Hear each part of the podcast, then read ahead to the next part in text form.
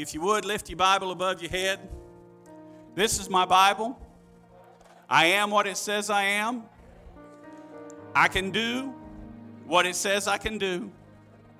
I am a believer and not a doubter, a doer and not just a hearer. And my life, and my life is the better. After hearing, obeying, and applying a word from the Lord. That's a great introduction to each sermon because we have to recognize that we have to hear the words. And hearing in this case implies more than just listening, it means listening with intent. Might want to pull that a little bit away. Listening with intent because we intend on hearing God's word and then obeying God's word and applying it into our life. Jesus said, like this For those who have ears, for those who have ears, let them hear. Because what he's insinuating is not everybody that listens hears. So hopefully today we'll be hearing, and hopefully y'all say something that's worth y'all hearing. So we're going to be in Matthew chapter 4 today. Um, this is the end of the second week of consecration, our prayer and fasting. If you have not yet joined in in the consecration program, please do so.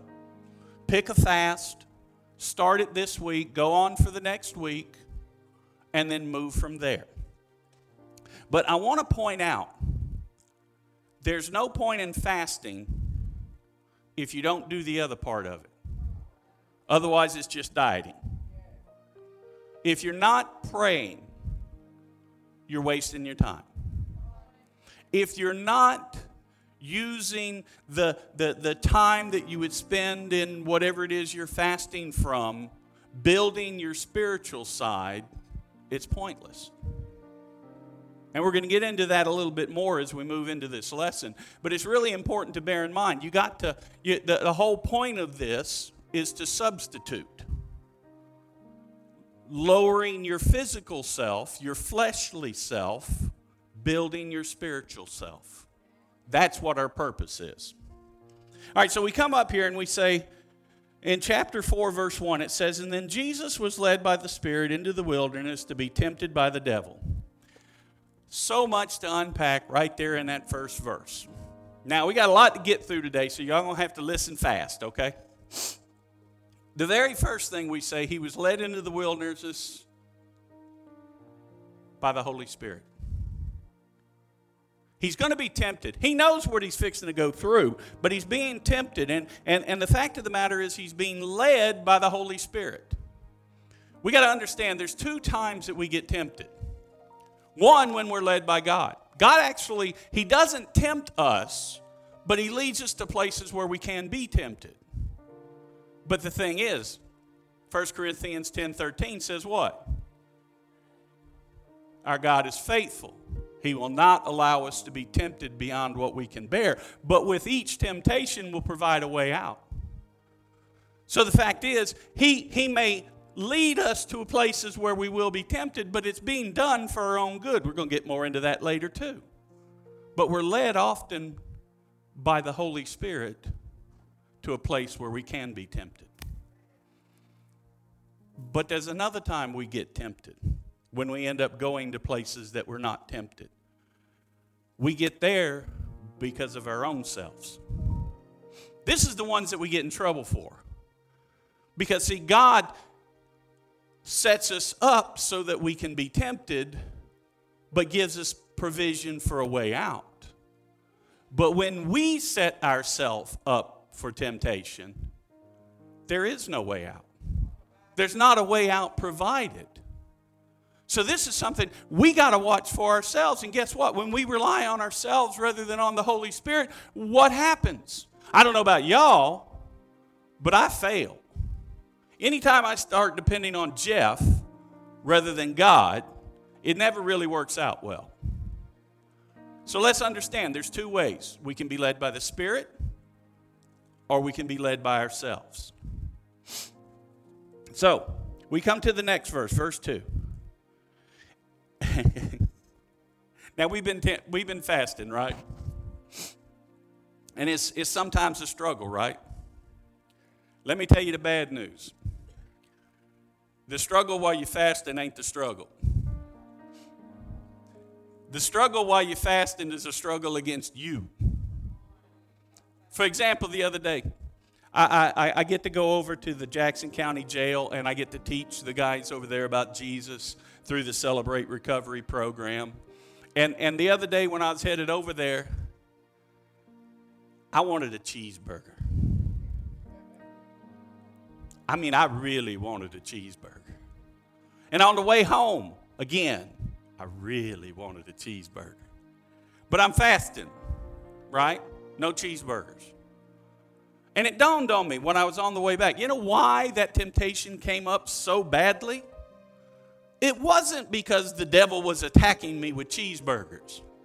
The fact of the matter is, when I go over to the jail, I normally get a cheeseburger on my way over. So the flesh, the flesh says, "Oh, we get a cheeseburger." But the spiritual Jeff is trying to go, "No, no cheeseburgers. Bad cheeseburgers." It's not time for a cheeseburger. Stay off. But the physical form says, "You know what? It is time."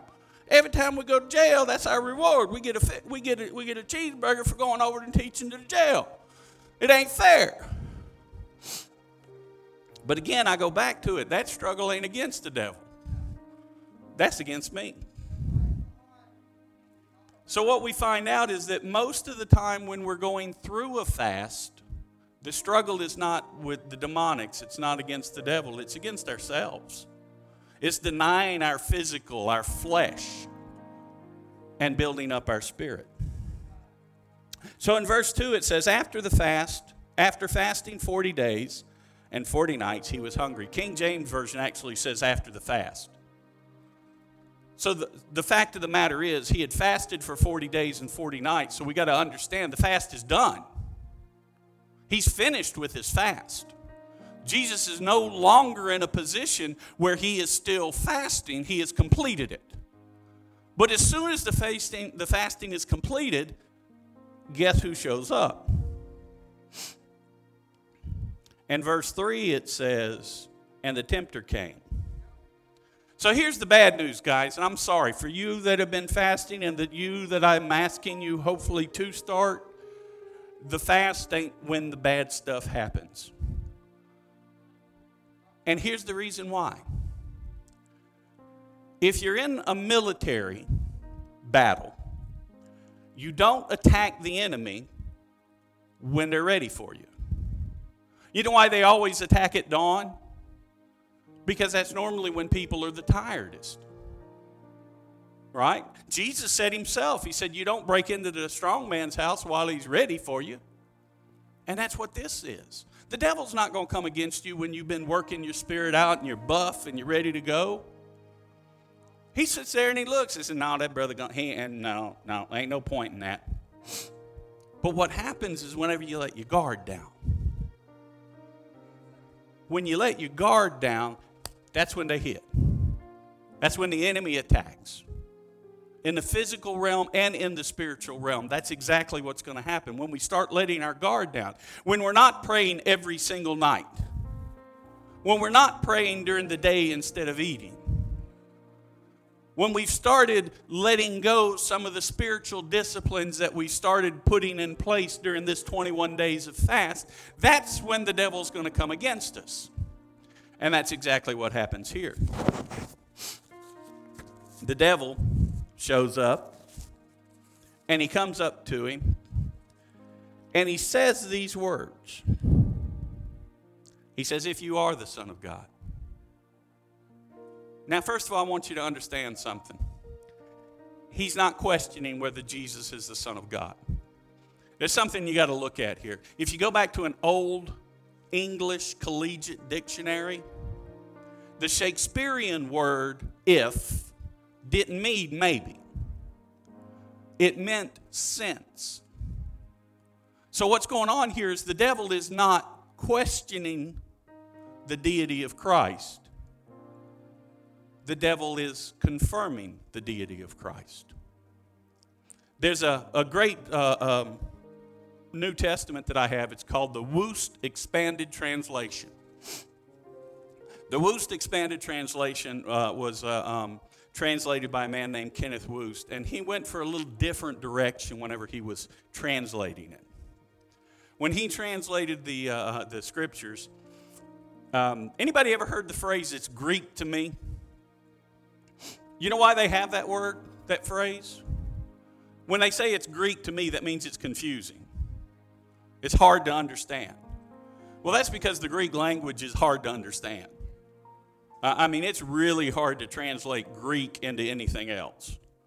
Because the fact of the matter is, different words will mean different things based on where they are in the sentence.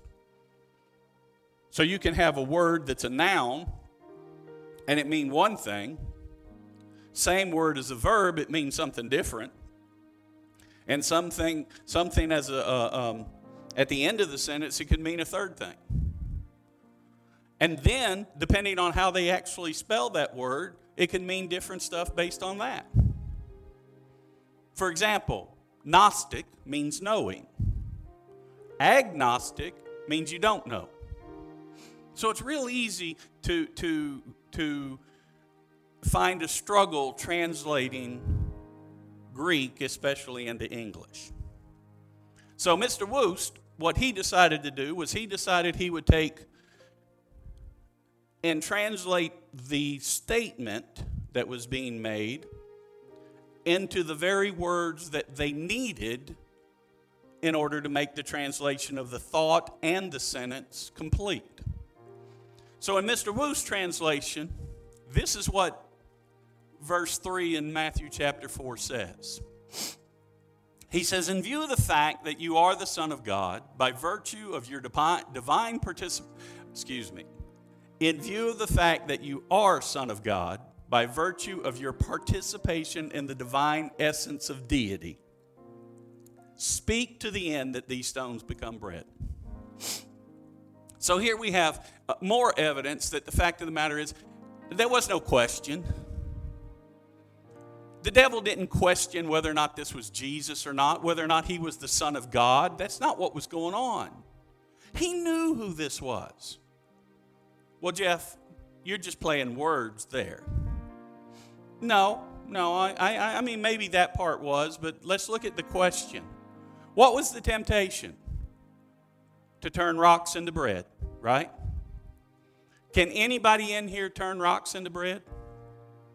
Anybody?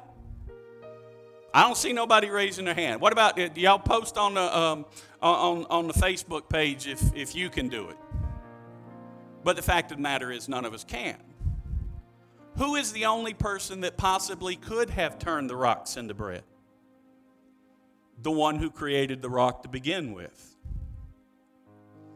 So we come to find out there is no question about whether he was, if he was the, de- uh, uh, the Son of God or not. The fact of the matter was, the devil knew what he was, and he knew what he was tempting him with. But we come back, we have a different problem. What is the temptation? Well, most people think the temptation is to turn the rock into bread. That's not the temptation. If you remember, it said after the fast, after he had fasted for the 40 days. So the, tempta- the, the, the, the fact that he could eat was okay. He had gotten finished with his fast, and it was okay for him to get a cheeseburger. But the thing is, he would have had to walk into town to McDonald's to get a cheeseburger. What we have here is a temptation to use the power that God gave him for his own personal needs. That's the temptation.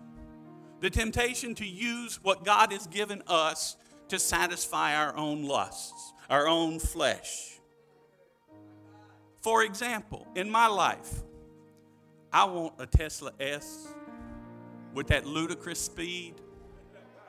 You know the one I'm talking about? The one that'll outrun run, uh, uh, even the old muscle cars when they've been souped up. I want one of them. It's only about $120,000. Wendy won't let me have one.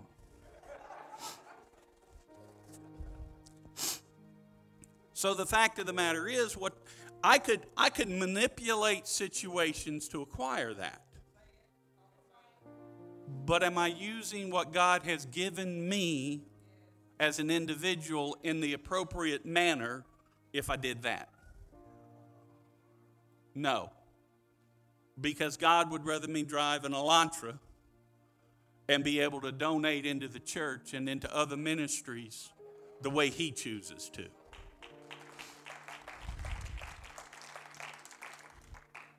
So that's a temptation I have to resist.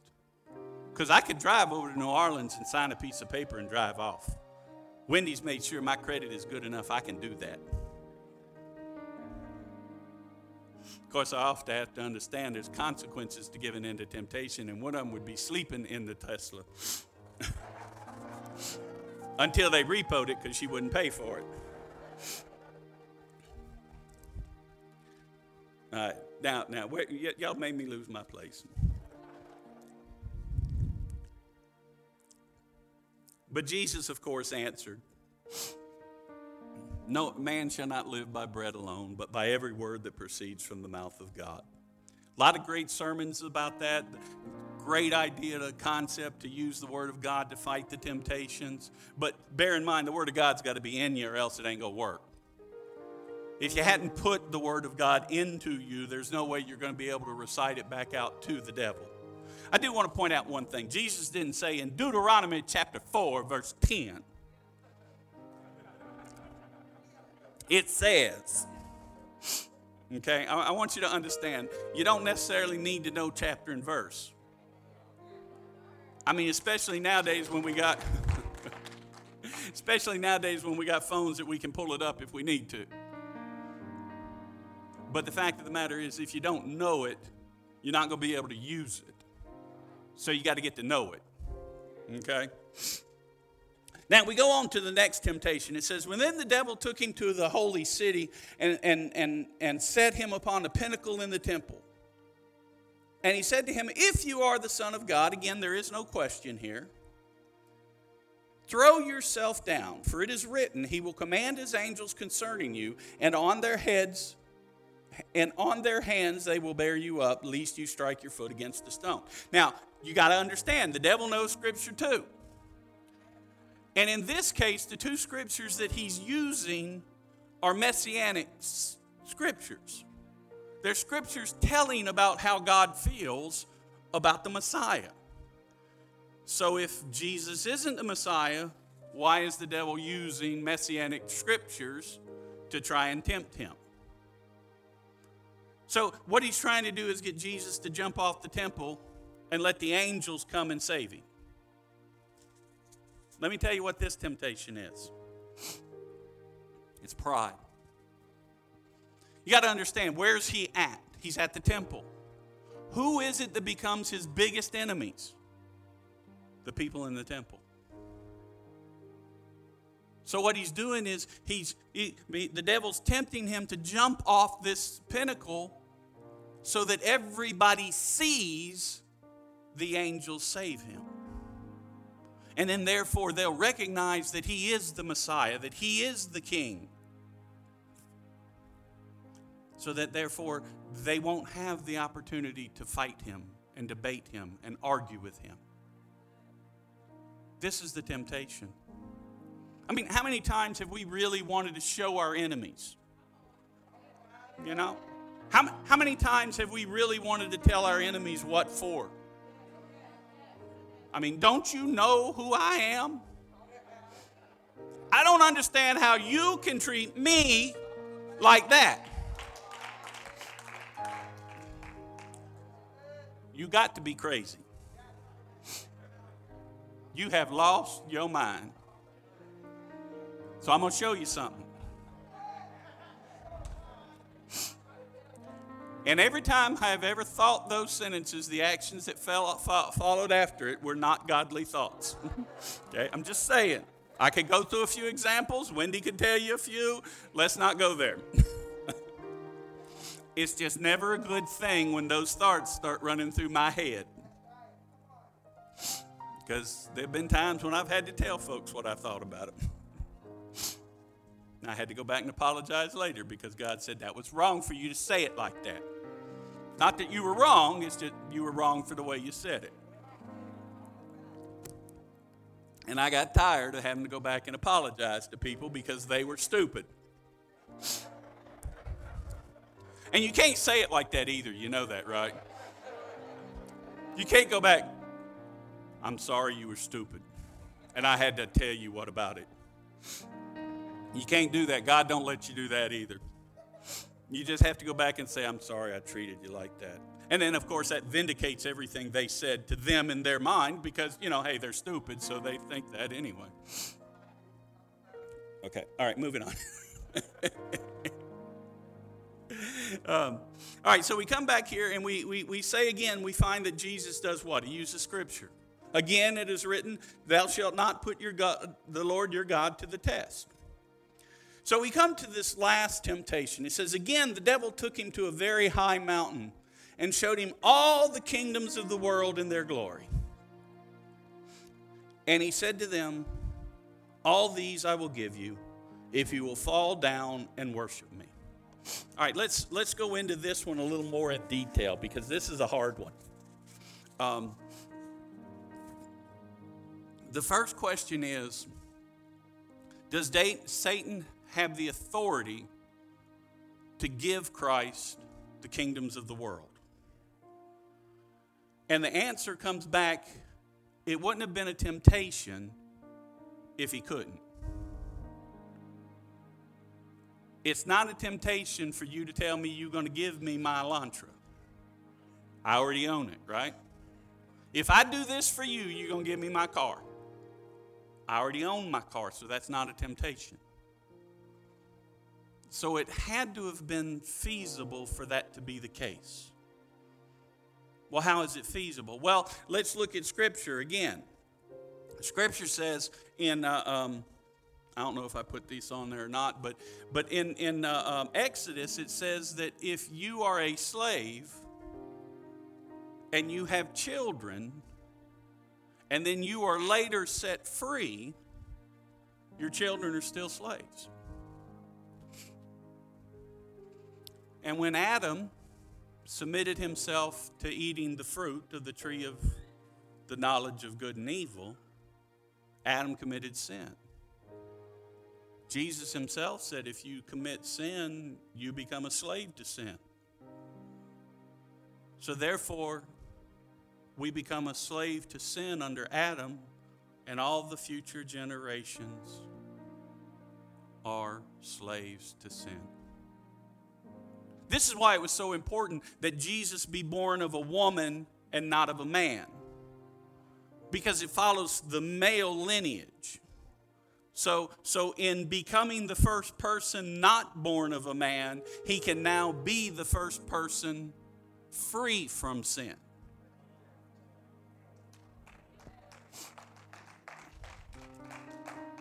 Now, he did a great job because the first thing the, the, the, devil tempted him with was the bread, right? Eating, food, physical. Adam failed the first test. They never had to go to the second and third. Jesus made it by the first one. He did what Adam could not do, he did what most of us can't do. So we look at what the temptation actually is.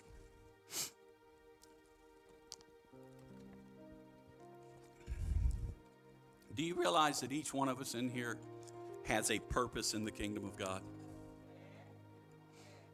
There is a mission for each of us to fulfill. Jesus had a mission when he came to earth. That mission was to die on a cross for my sins so I could be set free so that he becomes Lord. Well, the devil is ask, offering him exactly that. You can become Lord of the entire earth, and you never have to go through what you're fixing to go through for the next four years. Never have to deal with it. You'll never have to go to the cross, Jesus, if you just bow down and I'll give it all to you. But Jesus said, No. No, you should worship only God. What it means is that we should be following God's plan, not our plan. I don't know about y'all. God can't tell me what He wants me to do five years from now. He can't do that. And the reason He cannot do that is because I'll go try and do it today.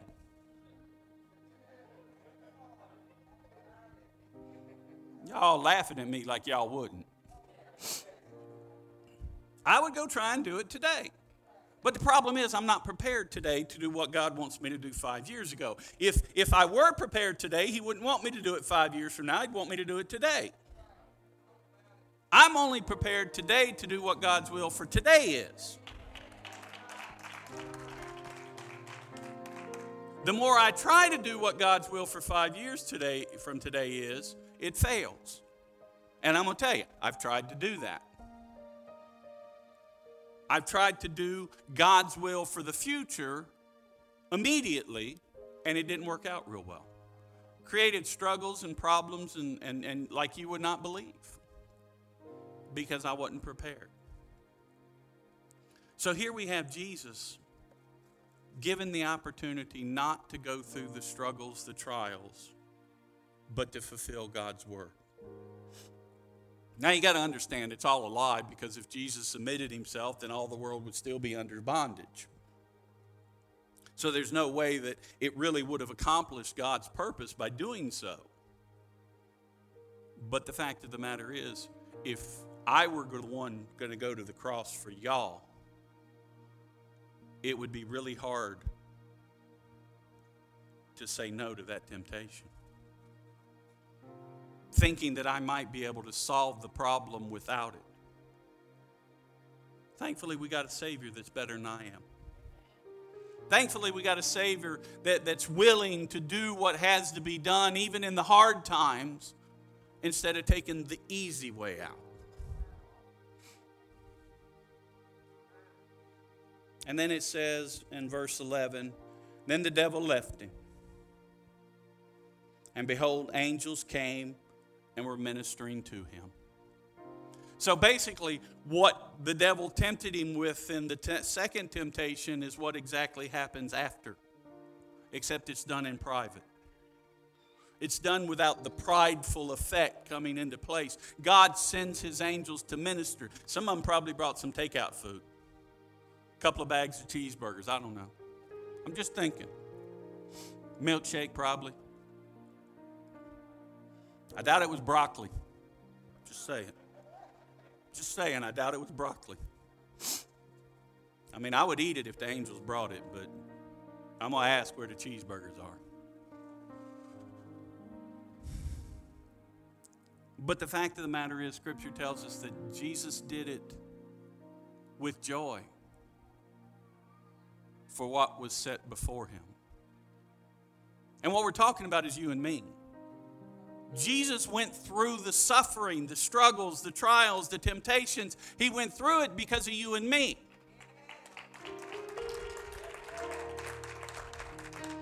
And he found joy in doing so. Even in the persecution, he found joy because he could look into the future, which the devil could not. He could look into the future and see some crazy fella 2,000 years later, that would have been dead in his sins and trespasses if Jesus didn't go through it. He said, If I go through this, then that boy Jeff will one day change his life.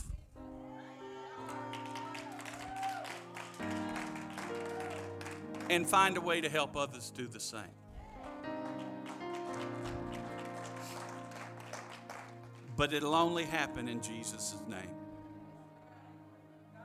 So here's my challenge to you guys I want you to try and find joy in your struggles.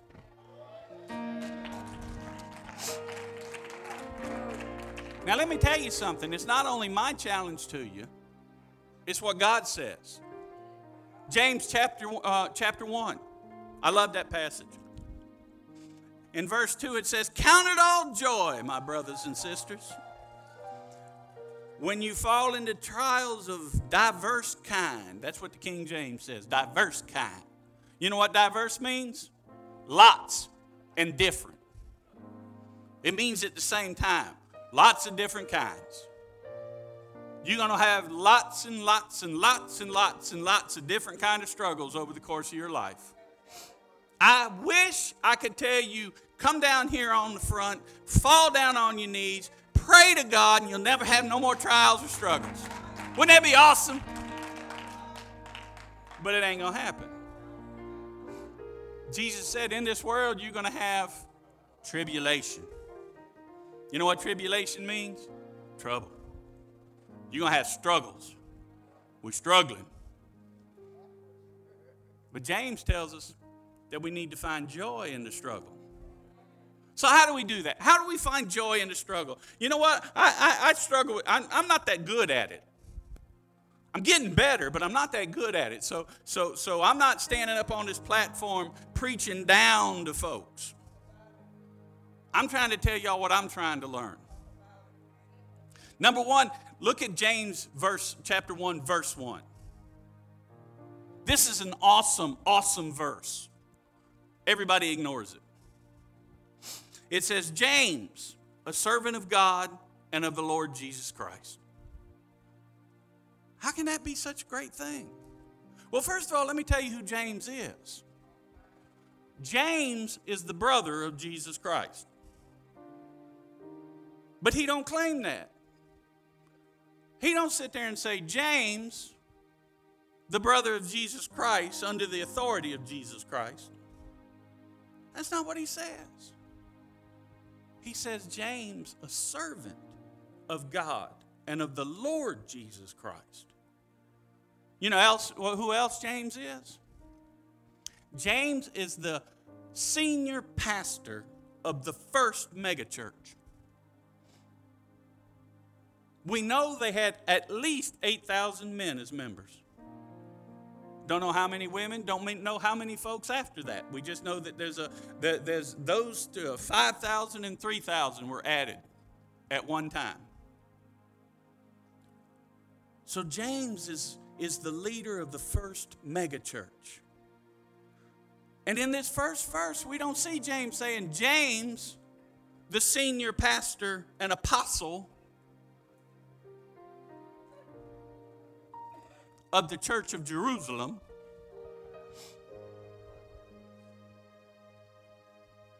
who told Paul what he ought to say. Instead, we just have James, the servant of God and of our Lord Jesus Christ. So, what we learn, if we pay attention to this, what we learn is the fact that if we're going to try and count it all joy, the first thing we got to do is we got to be humble. We got to be humble.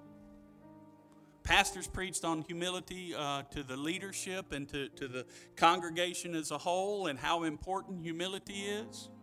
And again, I go back to it. Humility does not mean weakness. But if we can practice biblical humility, humility, that's going to be the first step in us being able to count it all joy. Well, what about the next thing? Well, let's go down just a couple of verses more.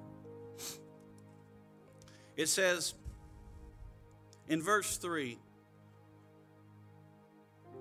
For you know that the testing of your faith produces steadfastness, and let steadfast have its full effect. Steadfast, patience, forbearance, those words are all translated by the same thing. And it's really neat. The word trials is also te- translated into tests and into temptations. So we're still referring to tests, we're referring to temptations. We got to let these things work through us when we're led by the Spirit to do so, so that we can develop patience. So we first have to, the second point we have to do is we have to understand that there's a purpose in the test. There's a purpose in the trial, there's a purpose in the temptation. I use Job as an example. In the beginning of the Bible, God says something about Job he don't say it about nobody else. He looks at the devil and he says, "Have you considered my servant Job, who is perfect and upright in all his ways?" I don't find God calling too many people perfect. I know if he said to the devil, Are you, Have you considered my brother Jeff? He ain't going to use the word perfect and upright in all his ways. He's not. But he says that about Job. So at the beginning of the book, Job is perfect and upright in all his ways. So why did Job go through all the struggles that he went through? Well, really and truly, the answer is in the last two chapters. If you remember at the beginning of the book, Job worshiped God. But see, at the end of the book, he knew God. At the end of the book, he had a relationship with God. It wasn't just an impersonal worship act done because of obedience. Granted, hey, obedience is better than sacrifice, so thank God for obedience. But God doesn't just want obedience from us. Oh, He wants it. But He wants that relationship with us. That's why He even created us, is to have that personal relationship with Him. That's why He sent His Son to die for us, so that we would have that personal relationship with Him. And that's why he put Job through what he put him through. So we recognize that the second step to having joy is to recognize there's a purpose in it. Oh, look, sometimes we got to hunt around for it. Sometimes we got to look under stuff. Sometimes we got to look around stuff. Sometimes you got to hunt for that purpose. Because I'm going to tell you, while you're going through the struggles, you end up having blinders. At least my case, I do. I end up putting blinders on and I can't really see what God's trying to do. So at that point, I have to depend on people praying for me and people that I know that are spiritual people. I have to depend on them to help me to understand. That's why you got to have a church family. And I'm so happy that my, y'all are my church family. I am so blessed to have this church as my support. I have been blessed from the day I walked in here. Thank you, Brother Chad. If you're mad because I'm here, it's Brother Chad's fault. He brought me. It's all his fault. So the first thing we got to remember is humility. The second thing is it's a purpose. Well, what about the third thing? Well, there is a third thing, and we got to count it joy. Sometimes it's difficult to understand, but the fact is, people are watching us. People are watching us go through the struggles we go through. They're determining their faith based on how you act in the struggle. Your family that don't know Jesus are looking at you. And if you act like they act whenever they're in the struggle, they're not going to buy Jesus. That Jesus ain't nothing. Why should I accept Jesus and act like that?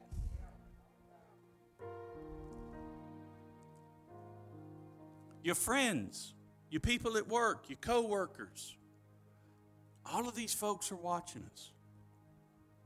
This is what pastor calls our area of ministry.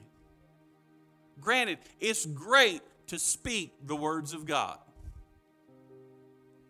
But if you can't fill them out when you're going through a struggle, keep your mouth shut. People, people are tired of hearing about Jesus and then folks acting crazy. Christians are the biggest problem with Christianity.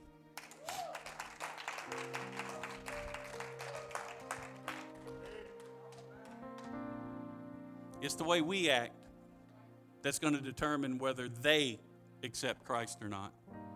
Pastor says it all the time. They're not going to come in here and listen to him and get saved. they're going to get saved based on what you do. So we got to remember when we're going through the struggle that we got to have humility. We got to remember there's a purpose. And we got to remember people are watching us. And when we stop to take those things into account and we realize that, that humbling ourselves to what God has before us, recognizing He's doing something in our lives, and then realizing that somebody may receive Christ as, as a result of our behavior in that test, that temptation, that trial, that tribulation.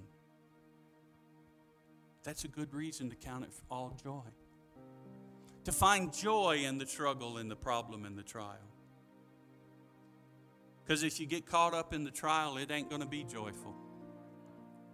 If that's where you dwell, is in the trial, it ain't going to be joyful. So we got to stop and we got to take consideration of this. So I want to ask you at this moment. The first thing we have to recognize is that there is no way to find joy.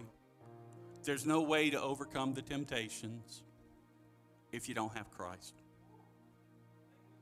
Without the Savior that died for us, living inside us, we can't do it. Now, if you haven't accepted Christ as your Savior, today's an excellent day to do so. It's an excellent day. This is the day and this is the hour of salvation. But if you have accepted Christ, maybe it's time to make a new commitment to trying to find the joy in the struggle, in the temptation. Maybe it's time to make a, a different commitment to acting in godly manners instead of in the way that we often act instead. And I'm here to encourage you to do so. So if you would, bow your heads. And just lift your heart up to Christ. And if you've never accepted Him as your Savior, it's an easy thing to do. There's only two conditions. One, you got to believe Him. You got to believe that He is the Son of God, that He died on the cross for you. And the second thing is, you have to confess Him as Lord, which means you got to stop being Lord. Now, I'm going to tell you right now if you confess Him as Lord, you probably don't really know what that means. That's what discipleship's for. That's why having good Christian friends and mentors, that's what that's for, to teach you how that works. Having godly people in your life that'll help lift you up further and further into the kingdom. But basically, it's a simple prayer. Lord, I believe in you. Lord, I'm tired of trying to do it my own. I want to do it your way. It's an easy prayer to pray. And if you haven't before, do so today. And if you would, after you've prayed that prayer, get with one of our ushers or one of our prayer warriors and let them know that you've done that, made that commitment today. But for those of us that, that have been following Christ, maybe for a week, maybe for 20 years, maybe for longer, are we living the life that God wants us to live? Are we finding our ways in the temptation the way that He wants us to find? Are we using our gifts to please ourselves? Are we using our gifts to show other people how they are? Are we using our gifts incorrectly to find God's way and, doing it our way? So I'm just going to reach out and pray. And I, I ask of you, like Pastor always say, make it personal. Pray for yourself. I'm going to pray for you too, but I'm going to ask you to do so too.